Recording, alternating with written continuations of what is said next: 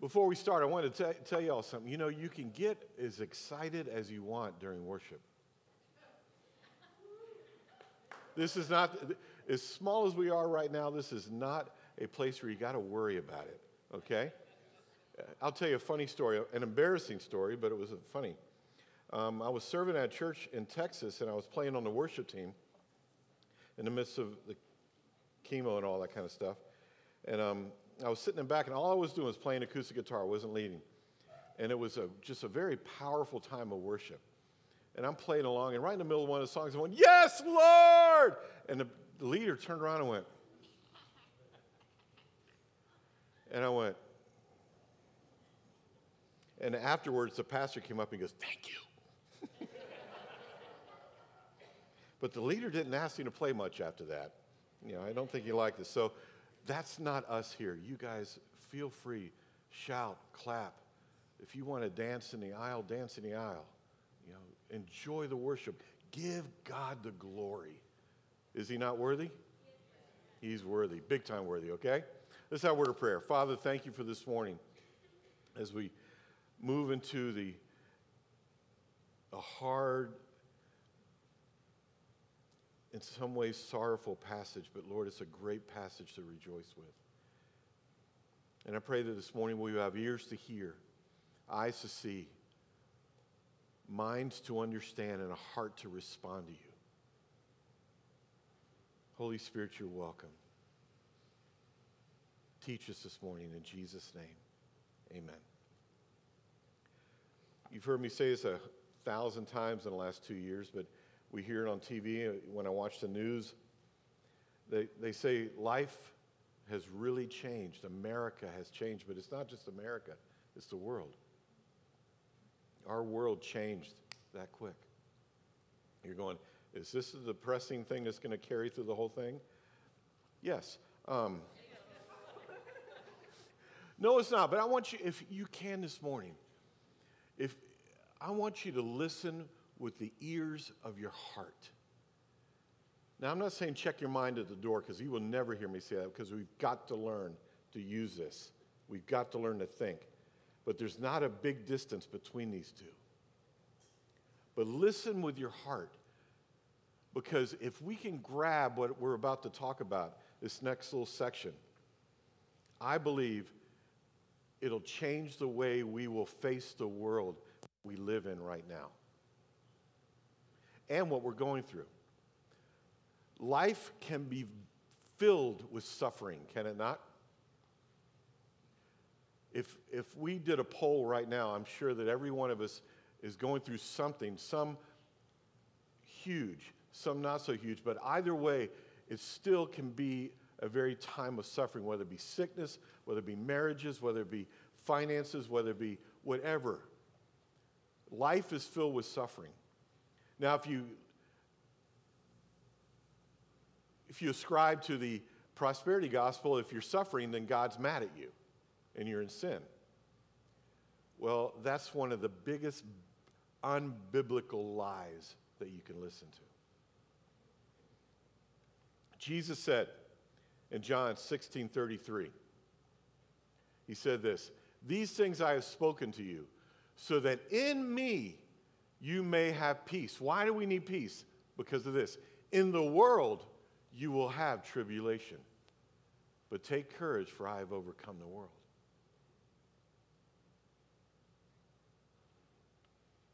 The Christian's response to suffering must be immersed in the promises of God and his character given to us in the scripture. If we're going to face life today, if we're going to face what we have to face, if we're going to face the times that are ahead, because let's think about this. As I was preparing this this week, I was thinking back of when I uh, accepted the Lord, and then a year or so later, I felt the call to ministry. And when you're 19 years old, you have aspirations for ministry. You think you're going to be the next Billy Graham. People will flood the altar every time you preach. You will pastor a church that will love and adore you, and no one will ever get mad at you.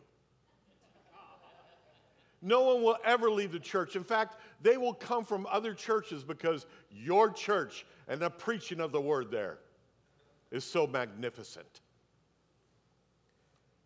Survey says, and wrong dream.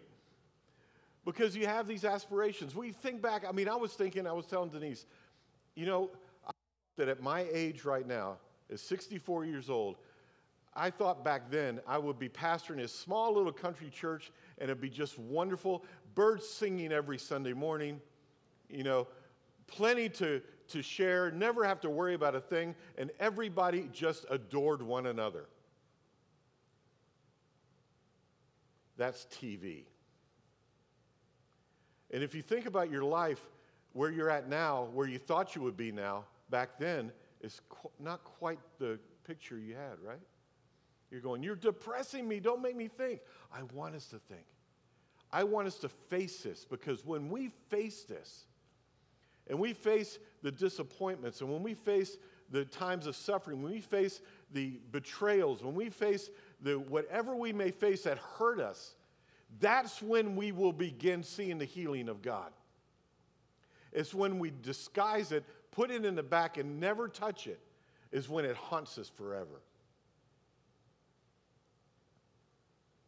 You're going, Can I leave now? No. Okay. The Christian response to suffering must be immersed in the promises of God and his character given to us in the scriptures. The Bible promises no present relief from suffering in this life. Nowhere in the scriptures does it say, You will not suffer. Yet,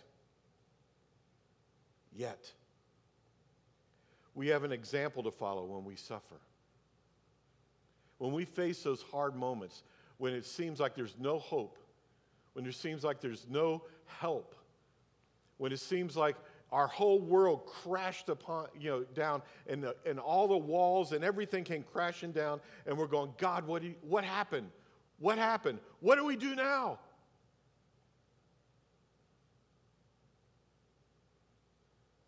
God is in the middle of that we as believers have someone to hold on to. But more than that, we have an example on how to, how to walk through it. Let me show you. It says in 1 Peter 2.21, and we're going to look at this later on. For you have been called for this purpose. Do you know what the purpose is? Is when you go back a couple of verses, you know what the purpose is? Suffering. Who wants to read that passage? Ever. Let's be real. You have been called to this, for this purpose since Christ also suffered for you, leaving you an example, or leaving you an example for you to follow in his steps. And we're going to unpack that a little later. Here's where we're going today. We as believers will suffer in this life. This suffering can come through many means, even possibly persecution for Christ's sake. Jesus Christ is our example as a standard for a God honoring response in the midst of suffering. Do you know one of the greatest witnesses you one of them, one of the greatest witnesses you can have upon your friends and your family is how you walk through the hard times in your life. Because people are watching. You don't think so, but people are watching. They're watching how you face, they're watching how you respond. And the greatest witness is to walk through it with the grace and the power and the love of Christ. Why do you think Christ was called the suffering servant? Isaiah 53. Mark, all of Mark, the whole book we've been studying for over two years has been called the suffering servant. Here we go. Mark chapter 14. Turn, turn with me. Now that I've got you totally bummed out, let's go on. Look at verse 53. Now we're going to read this in small sections as we go along instead of reading it one big thing and then coming back to it. Look at verse 53. For they led Jesus away to the high priest. Now, I want to say real quick Kelly did a fantastic job last week. And I know you all know that, and you affirmed it, and you told her. She did a great job in unpacking the betrayal in the garden. But now, Jesus has just been arrested. They took him away. His disciples, what did they do? They fled. Didn't he say, remember he told them they would do that? They would all leave him? And watch what happens. Here's where we're at. They led Jesus away to the high priest, and all the chief priests and elders and the, and the scribes gathered together. Peter had followed him at a distance, right into the courtyard of the high priest, and he was sitting with the officers and warming himself at the fire. Now, the chief priests and the whole council kept trying to obtain testimony against Jesus to put him to death, and they were not finding any. For many were giving false testimony against him, but their testimony was not consistent. Some stood up and began to give false testimony against him, saying, We heard him say, I will destroy this temple made with hands, and in three days I will build another made without hands. Not even in this respect was their testimony consistent. The high priest stood up and came forward and questioned Jesus, saying, Do you not answer? What is it that these men are testifying against you? Let's stop there. Okay? The inconsistent accusations. Jesus was taken, now here we go. Jesus was taken, now I'm going to use police terms on a couple things. They took him to a holding cell. You know what that was? It was Annas' house. Now, who was he? In John, excuse me, in John chapter 18, verses 12 through 14, it tells us, we won't look at it, but you can read it. And by the way, you can follow along with these notes on our app, under media, under resources, and sermon notes are right there. Okay? He suffers under Annas. What do I mean? In John chapter 18, verse 12 through 14, it tells us that Jesus was held at the house of Annas. Who was Annas? He was the father in law to Caiaphas, who was the high priest that year. Annas was the high priest years before. Annas had five men, five boys that became priests, and one son in law. They all became high priests over the years. But Caiaphas was the high priest at this time at Jesus' arrest. And so what they did is they took Jesus to Annas' house. Why did they do that? For this reason. First, Jewish law stipulated that the council was supposed to meet only in daylight hours according to the Mishnah Sanhedrin, chapter 4, verse 1, believe it or not. Okay, I looked it up, and that's exactly what it says. After Annas failed to trap Jesus, now why did they put him in Annas? Because during that time, while he was at Annas' house, Caiaphas was calling all of the Sanhedrin together to meet at his house. He was getting the council ready to question and condemn Jesus while Jesus was hanging out, for lack of a better term, in the holding cell at Annas' house with some of the temple guards. Interesting, huh? So, what is he doing? He's suffering during this time. You're going, how? We're going to see. Annas' failed attempt to trap Jesus in his words and some physical abuse by the temple guards. After that, he sends Jesus off to Caiaphas. Now, that starts in verse 55. Okay? Now, the chief priests and the whole council kept trying to obtain testimony against Jesus to put him to death, that they were not, but they were not finding any. Before the Sanhedrin, Jesus suffers under Caiaphas. How did he suffer under Annas? He was questioned under false testimony. As far as we know, he said nothing. And just before he was leaving, you can look it up in the other Gospels, the, the temple guards smacked him around a little bit. So he's suffering. He's getting smacked around by the so-called people that were supposed to was and that he came to save. Ever been there? Ever have family members hurt you and you've done nothing? And you're going, I care about you. No, you don't. Get in the ministry. People do it to pastors and, and, and, and staff members all the time. It happens in the church. The church is not perfect. Not yet.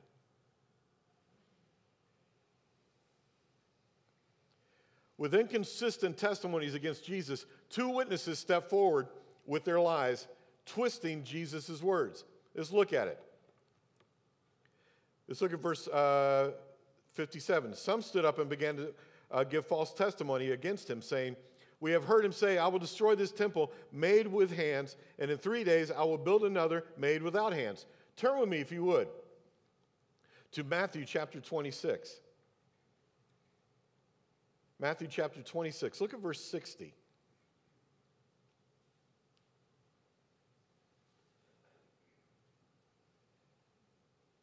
Let's start in verse 59. Now, the chief priests and the whole council kept trying to obtain false testimony against Jesus so they might put him to death. That's the purpose. They were going to do whatever they could to put him to death. And let me tell you something.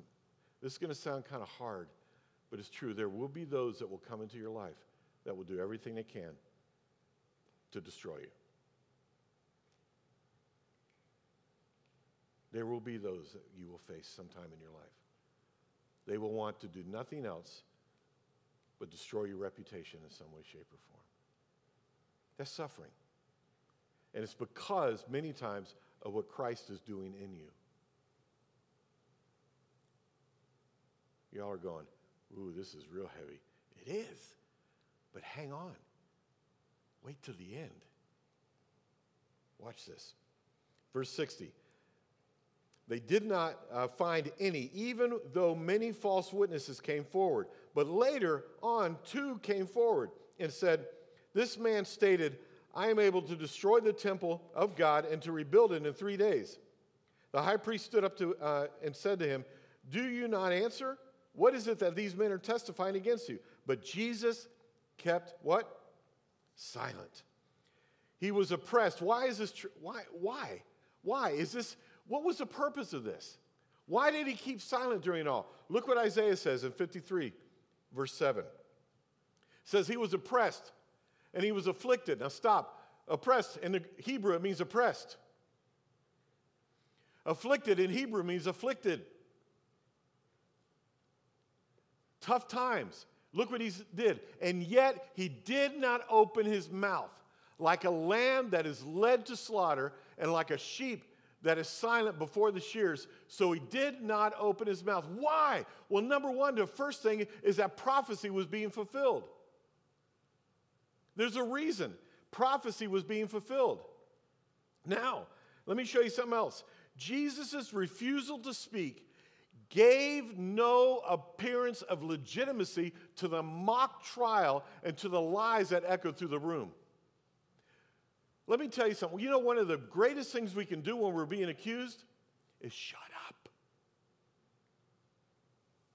Is we don't have to say anything. If you know what you did was right, there's no reason to defend.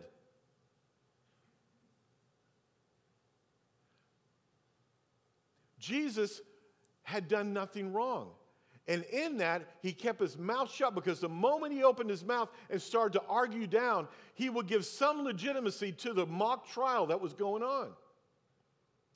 Am I making sense this morning? I was told this morning to kind of calm down when you do this because you don't want to give in, but I can't. Because let me tell you something, my friends, it's gonna, my wife's in the back going,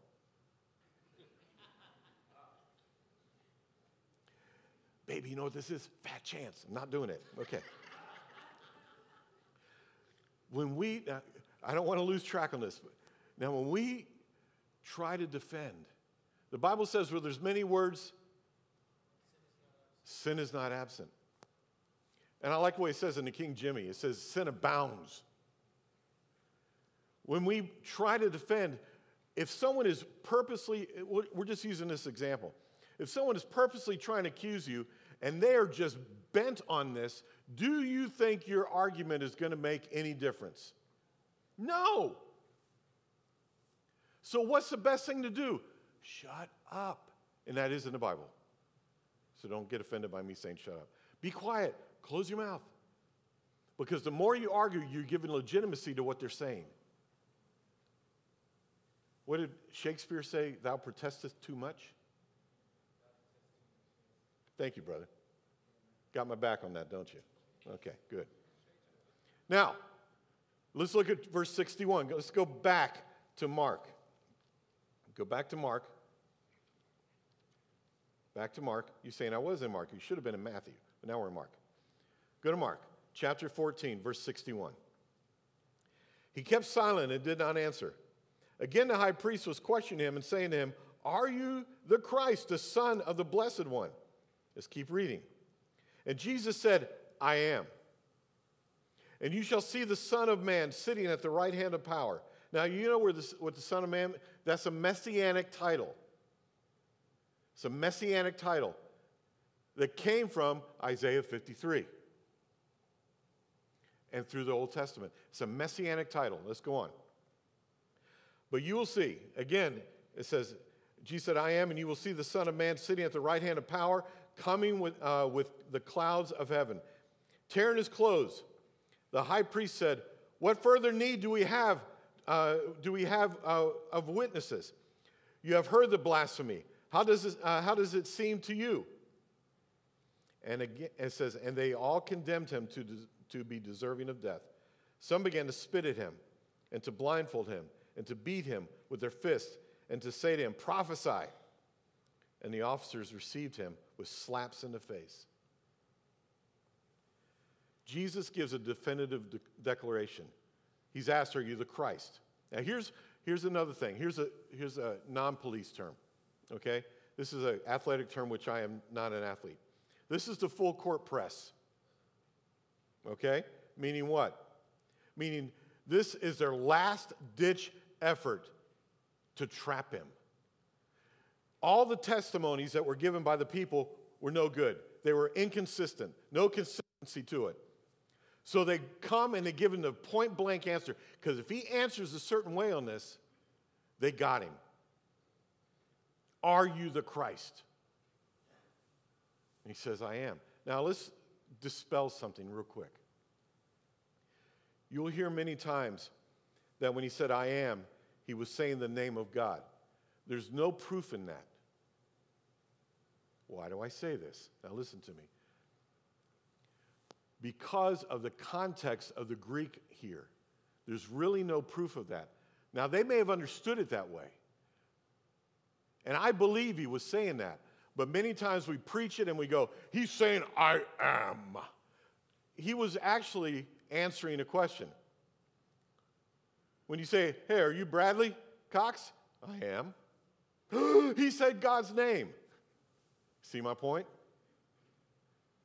Most, this has been, this passage, this, those two words have been a debatable thing all through the last 2,000 years. Some say he was saying it, some say he wasn't. And there's no way to say either way. So, whatever you want to believe, that's fine. It is, I think it will be consistent to it. I think when he said, I am, I think they understood that. But it was more just saying, I am the Christ, the Son of God. Now look at this. It's very good. Matthew adds the second part of this question. Now, Matthew 26, 63, it says this. When, when Caiaphas says, Are you the Christ? Well, he kept silent for a while. He didn't answer right away. Matthew says this Caiaphas got frustrated. Look at this. He says, I adjure you by the living God that you tell us whether you are the Christ, the Son of God. Caiaphas wanted to trap him. He wanted to nail him on this because he knew if you say what I'm thinking you're going to say, if you say I am, we've got you and we can execute you. Jesus kept silent. Caiaphas kept frustrated. You ever been in an argument like that? You were being accused of something you didn't do, and he didn't quite answer, and, it, and the frustration built? I've been in elders' meetings and deacons' meetings where that's happened. And they get so frustrated. I adjure you, by the living God, are you the Christ, the Son of God? That's when Jesus said what we just read when he said, I am. Now, let's look at this. He was crucified. Let me back up. Jesus proved that a person could be in the will of God and be greatly loved by God and still suffer unjustly. Jesus knew that his statement would, would seal his death, but he was ready. He had already determined to submit to the Father's will all the way to the cross. Now, what does that mean? He became, now in this, in this, now I skipped over one, I'm sorry back there. Yeah. In this, he became what is called the perfect example of suffering. He became our perfect example. In fact, in the scriptures, it says he was perfected through suffering, but it doesn't mean that he was imperfect. Scripturally, what it means is this what happened to the lamb that they picked? He was called, when it was examined, he was called what? Perfect. Was the lamb unperfect before then? No. Because they found the lamb that was going to be as perfect as possible for that sacrifice for the sin of the, of the nation. So that lamb was already perfect. But by being chosen, he became, you understand this? He became the perfect lamb. Jesus was already perfect. And in the midst of the suffering, it showed that he was the perfect lamb. And it shows by God saying, You will suffer and you will die for the sins of many. He is the perfect lamb. So in his suffering, he became our perfect example because he was already perfect, meaning what? Our standard for suffering. Turn with me to 1 Peter chapter 2, and we're going to stay there pretty much for the rest of the, the time. Y'all still tracking with me? Okay, good. Hang in there. Now, in the midst of suffering and persecution, the Apostle Paul encouraged the Jewish believers to look at their Lord's response to, in his suffering. Paul, I mean, excuse me, not Paul, but Peter. I put Paul down there. No, I said Peter. The Apostle Peter. Peter was writing to the Jews that were dispersed among the nations. That happened, I believe, in Acts chapter 6 or 7, somewhere, 6, 7, or 8, one in there. Okay? And they were dispersed under persecution. And here, these believers were still suffering persecution, and there was more persecution coming. So, Peter writes to them on how to walk through the persecution, how to walk through the suffering. Saints, if you can hear me on this and get this, we will be some of the greatest witnesses, thank God, as we walk forward and what's happening in our world, in our nation, and in our lives. Okay? The word example, let's look at it. 1 Peter chapter 2 verse 21. You have been called for this purpose, since Christ also suffered for you, leaving you an example for you to follow in his steps, who committed no sin, nor was there any deceit found in his mouth. And while being reviled, he did not revile in return. While suffering, he uttered no threats, but kept entrusting himself to him who judges righteously. And he himself bore our sins in his body on the cross, so that we might die to, we might die to sin and live to righteousness. For by his wounds you were healed. For you were continually straying like sheep, but now you have returned to the shepherd and guardian of your souls. Now, the word example means this it means example but it means a pattern, means a copy, means something to be imitated. We're going to imitate Jesus and how he walked through suffering? Yes. Look what it says. Verse 22 Who committed no sin, nor was deceit found in his mouth.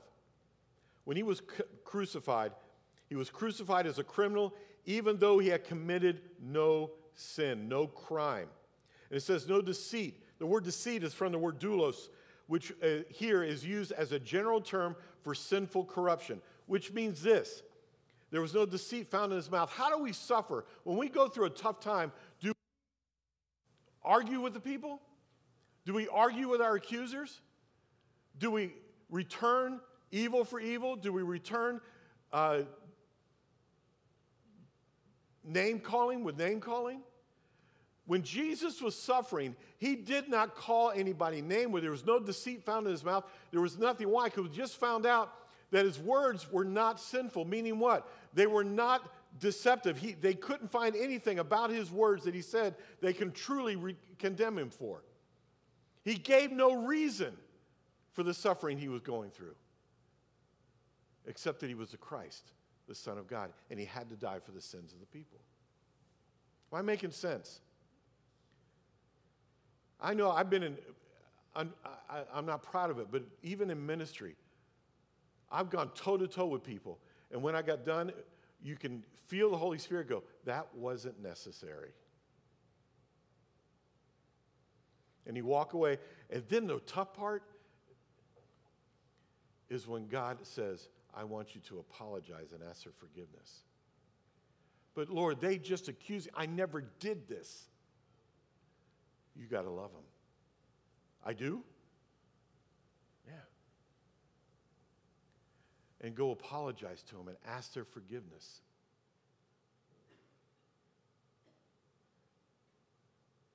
Let's go on. It says, when he was reviled. The word reviled, it means verbal abuse. He did not return the abuse. Matthew 26 tells us that, Matthew 27, Luke 23, all through that. When they were reviling him, he never returned it, he kept silent. It says, while suffering, while suffering, what does it say? Suffering is outside trials, outside sufferings. He did not respond with threats or threatening actions. In fact, what did he do? The ultimate was on the cross. When he was hanging on the cross, and I believe it was what the fourth word he said, fourth or fifth word he said from the cross, he said, Father, forgive them, for they know not what they do. That was a blanket statement for everything that just happened in the last 24 to 48 hours. That's the example. He said, Father, forgive them. Forgive them. When was the last time when we were suffering at the hand of somebody in some way, shape, or form that we asked God to forgive them and we prayed for their forgiveness? And we asked God to bless them. We asked God to show his love to them. That's how Christ suffered. And in that suffering, look at verse 24. And he himself bore our sins in his body on the cross so that we might die to sin and live to righteousness. For by his wounds you were healed. He became, in the midst of his suffering, he became our perfect substitute. And he came, became our perfect substitute in his suffering. It says, He himself, He himself what? Bore our sins. He himself is an emphatic personalization and stresses that the Son of God voluntarily and without coercion died as the only sufficient sacrifice for the sins of all who would believe. That's from A.T. Robertson, Dr. A.T. Robertson. He wrote that. I, would, that. I was sitting at my desk and I read that and it blew me out of the water. It says he bore our sins. It means, the word bore means to carry the massive heavy weight. So he bore the heavy weight of our sin. Why? It says in Hebrews chapter 9, verse 28 So Christ also, having been offered once to bear the sins of many. Why did he go through the suffering? Because he was bearing the sin of the world. Really, all who would believe. It's offered to all the world, but unfortunately, all the world will not believe. And we've got to understand that. There will be those who will choose purposely choose not to believe in Christ and not to accept his forgiveness, and they will spend eternity in hell. By their own confession. Am I making sense? So, does that apply to us? It does. Because there's times in our walk where we will be unjustly accused. We may be persecuted for righteousness' sake. We may be persecuted because we're a believer. We may be persecuted just because somebody doesn't like whatever it may be. We may suffer within our families. We may suffer within our job. We may suffer at some other place. But when we do it, we have to walk as Christ did, meaning what? We've got to bear it. But I'm better than that. I deserve better. Isn't that what we're told and, and is bombarded on TV? You deserve this. You deserve this right now. You deserve this. We deserve hell. We didn't deserve the grace of God. We didn't deserve the love of God. We deserved eternal punishment because of our rebellion against Him. But Christ bore our sin so that we would have a chance. We will be able to be forgiven when we accept His sacrifice on the cross. So, what do we do in the midst of suffering? We bear what people put on us. You're going, I don't like this. Can I tell you something? I don't either. I'd rather punch them in the face.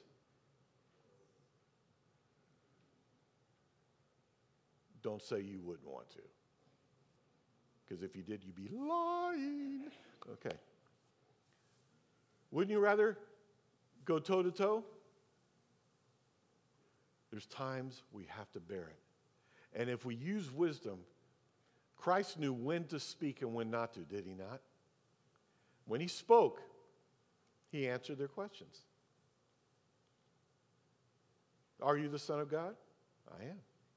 But guess what? You're going to see the Son of God come in the clouds.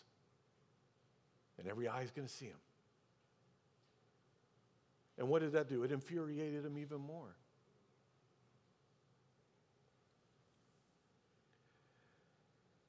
That Jesus bore believers' sins means that he suffered the penalty for all the sins of all who would ever be forgiven.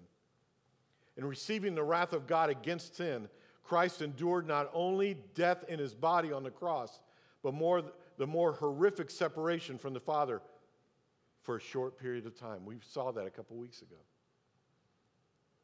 The Father turned away from the Son. The wrath for our sin fell upon Christ.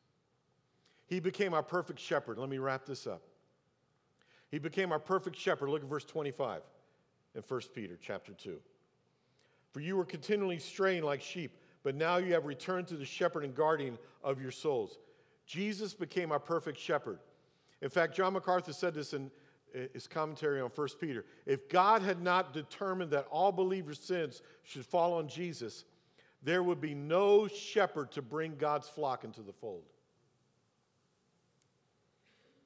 Jesus, by his death and resurrection, became the shepherd and guardian of the eternal souls of all who will trust in his saving work on the cross. Why is this important? For this reason. In suffering, Jesus became our example, our substitute, and our shepherd. In suffering, Jesus became our example, our substitute, and our shepherd. Which means that what? Jesus forgave our sins. We're forgiven. He gave us an example to follow in, in, in, the midst of suffering. And in the midst of suffering, if He's our shepherd, He will guide us as His sheep, as His people through those moments. Do you get that? We're not alone in that moment. If Christ is our shepherd and, our, and we're going through a suffering time, a hard time, a tough time, where everything seems like everything just got stripped away from us in some way, shape, or form, is Christ not in the midst of it if we are believers? He is. Because he's our shepherd, he would never leave us or forsake us, and he will give us the wisdom and the comfort that we need to go through those moments and to go through that time, however long it lasts. That ought to make us jump up and thank him and say, Hallelujah, thank you. Because we, as believers, if you're truly a believer of Christ, if you're a believer, you're a Christian, Christ is with you.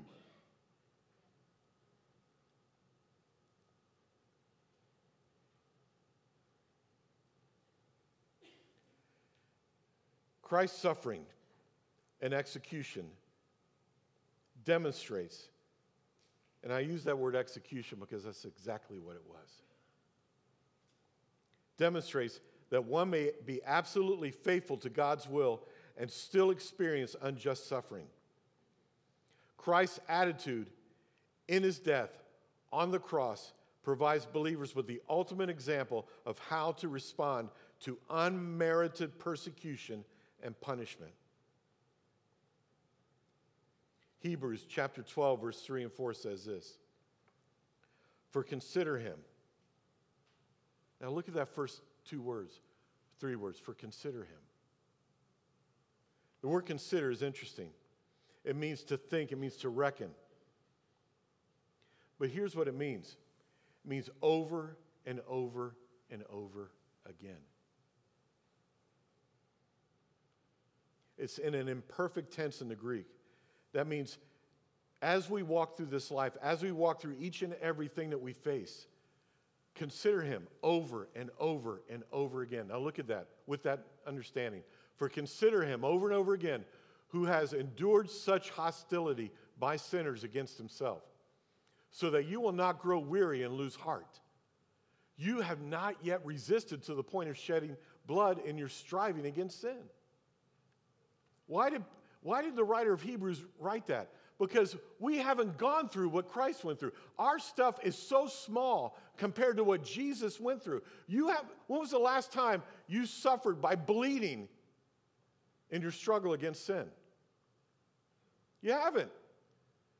Have you suffered in bleeding in your struggle as you were suffering? Where you go, well, you haven't, you should have seen my operation. That's not what he's talking about. Jesus suffered in such a way that we won't even begin to experience that. But in the midst of our sufferings, we consider him because he's able to take us through. Why? He's our example, he's our shepherd, and he will walk us through. When you're young, this sermon means nothing to you in most cases. But as you get older, and you've walked through life and you've had experiences and you've had times where people misunderstood you, where people lied about you, where you've had to walk through sickness that you're going, I shouldn't have this. Why do I have this? You had to walk through financial difficulty, financial ruin, maybe. Why did this happen? But when we walk through it, knowing that Jesus, our shepherd, is with us, he gives us an example. He comforts us when comfort is needed. He gives us wisdom to walk through it. He gives us wisdom to how we need to handle it, wisdom that what we need to say, when we need to say it, how we need to respond, how we not need to respond, whatever it may be. He takes us through it. And we're going to have this in our life till the day we close our eyes for the last time and open them and see Jesus. When we open them and we see Him after our last breath, we will not have to worry about suffering any longer. For there's no more tears, suffering, anything in heaven like that. It says that in the book of Revelation. You're saying, but Ron, you don't understand. Oh, yeah, I do. Very much so.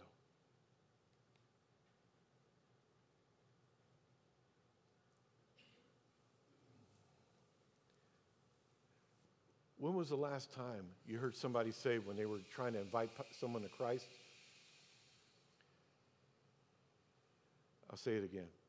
When was the last time you heard in a presentation of the gospel that God loves you, but you're going to suffer for the, all your life till you see him face to face. So why don't you come to Jesus? We always hear this God loves you, has a great plan for your life, right?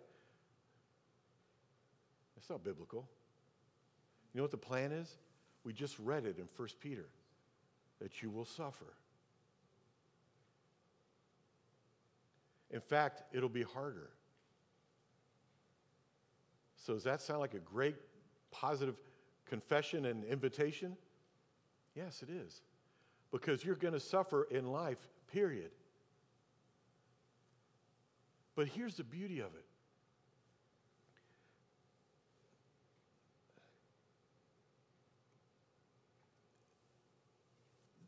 the beauty of following Christ is not in this life right here. It's in this life right here. It's my hope. He is my hope. We sang that. We sang that. Linda, are you back there, baby? Pull up the last song that we just did.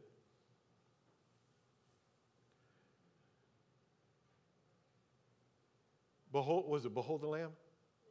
Living Hope. Pull up Living Hope. I want to show you something. You, do you realize what you sang? How great the chasm that lay between us, how high the mountain I could not climb. Go forward. In desperation, I turned to heaven and spoke your name into the night. Person's getting saved, right? Then through the darkness, your loving kindness tore through the shadows of my soul. How depressing Let's go on. The work is finished, the end is written. Jesus Christ, my living hope. Keep going. Who could imagine so great a mercy? What heart could fathom such boundless grace? Are you seeing this? Are they talking about what the person is walking through? Are they talking about what's going on in their heart? The God of ages stepped down from glory to wear my sin and bear my shame. The cross has spoken. I am forgiven. All this is heart. All this is hope. The King of Kings calls me his own. Beautiful Savior, I'm yours forever. Jesus Christ, my living hope. That's what it is. It's our hope. We may not see it physically here.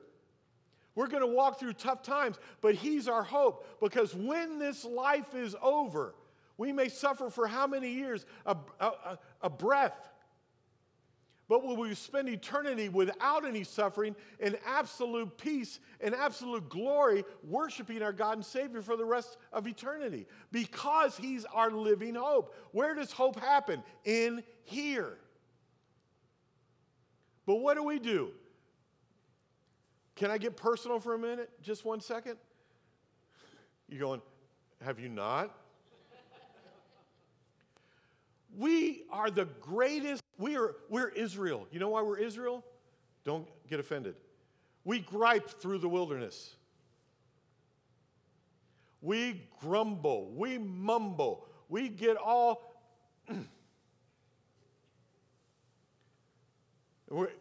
the women are going, I can't believe it. Do you, Martha, do you understand? I, do, God's taking, oh, and the guy's going, oh man, this all stinks, man, golly. Right? Uh, guys handle it different. But if Jesus Christ, now put it back up, baby girl. If Jesus Christ is our living hope, why do we grumble? We're going because we're not perfect yet. You're right. God is changing our lives each, each and every day. But in the midst of that, no matter what we may be going through, is He your hope? Because if He is, you handle the suffering different. If He's not your hope, you handle it the way Israel did. That's why the Bible says we've been grafted in because we're just as bad as anybody. They probably handle it different than we do. Goyim, hoof. Okay? Doesn't matter. Now, Beautiful Savior, I'm yours forever. Jesus Christ, my living hope. Is there another one? Hallelujah. Praise the one who set me free. Hallelujah. Death has lost its grip on me. You have broken every chain. There's salvation in your name. What does salvation take care of? Our sin, but it also changed our life, right? Jesus Christ, my what? My living hope. Hebrews 12 again. For consider him who has endured such hostility by sinners against himself, so that you will not grow weary and lose heart. You have not yet resisted to the point of shedding blood, and you're striving against sin. We as believers will suffer in this life.